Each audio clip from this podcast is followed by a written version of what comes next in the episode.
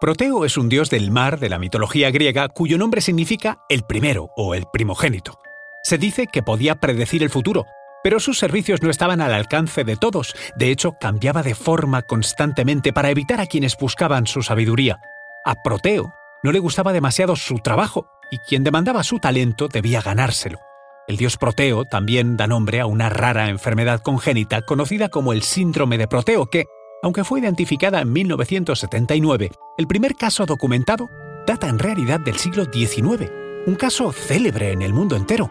Hablamos del hombre elefante, que falleció el 11 de abril de 1890.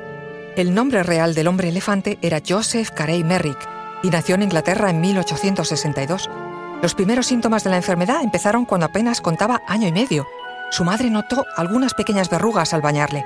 A partir de los cinco años empezaron a formarse en su cuerpo bultos extraños y los huesos de sus extremidades y cráneo se desarrollaron de forma anormal. Y es que el síndrome de Proteo provoca un crecimiento anómalo de piel, huesos, músculos, tejido adiposo y vasos sanguíneos. Por si fuera poco, algunas partes del cuerpo se desarrollan más que otras. Se genera un crecimiento exagerado en unas extremidades y en otras muy poco. Conoce mejor al equipo que protege nuestras costas.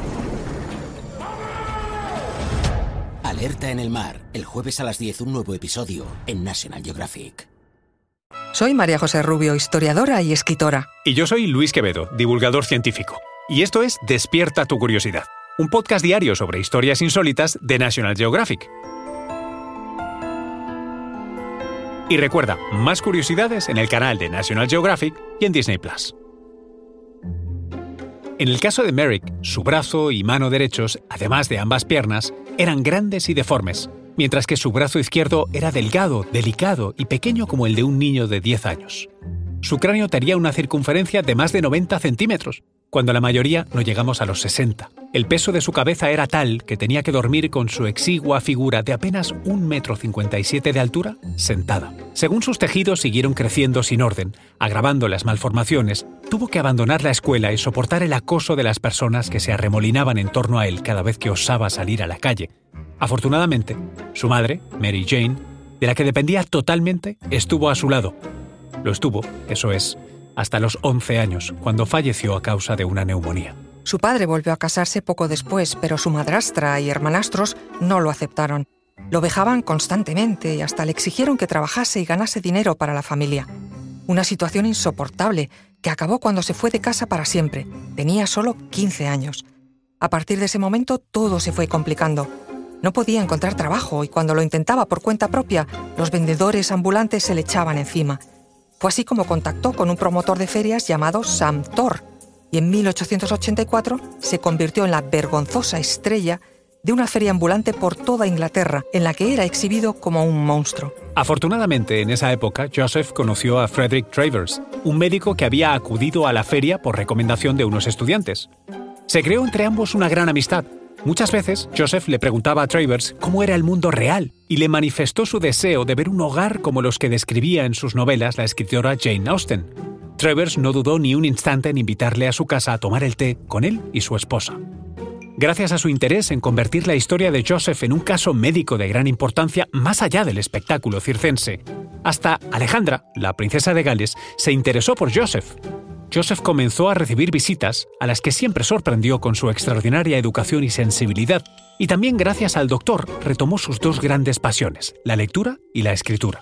Joseph falleció el 11 de abril de 1890, con tan solo 27 años. Su emotiva historia ha pervivido a lo largo de estos 133 años como un ejemplo de coraje, superación y dignidad humana. Pese a las humillaciones, las palizas y el ostracismo que sufrió, jamás tuvo rencor Mostró siempre su buen carácter, que quienes lo conocieron describieron como dulce e inocente. Además, frente a la duda de su capacidad intelectual debido a su aspecto físico, con el paso de los años se le reconoció una inteligencia por encima de la media. Pese a eso, en la ingenuidad de su infancia, atribuyó su enfermedad y sus malformaciones a que estando embarazada su madre, fue arrollada por un elefante. De ahí el nombre por el que todos lo conocemos, un elefante que fue capaz de escribir estos versos. Cierto, mi figura es extraña, pero culparme a mí es culpar a Dios. Si pudiese crearme nuevamente, no fallaría en complacerte. Desde su identificación en 1970 se han confirmado unos 200 casos del síndrome de Proteo en todo el mundo. Afortunadamente, más de 100 personas sobreviven con los síntomas. Ah, y un último dato para cinéfilos e interesados en el tema. Existe una maravillosa película de David Lynch titulada El hombre elefante, que narra la extraordinaria historia de Joseph Merrick. Muy recomendable.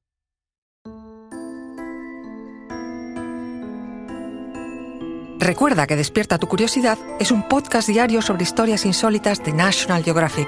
Disfruta de más curiosidades en el canal de National Geographic y en Disney Plus. No olvides suscribirte al podcast y darle like si has disfrutado con nuestras historias.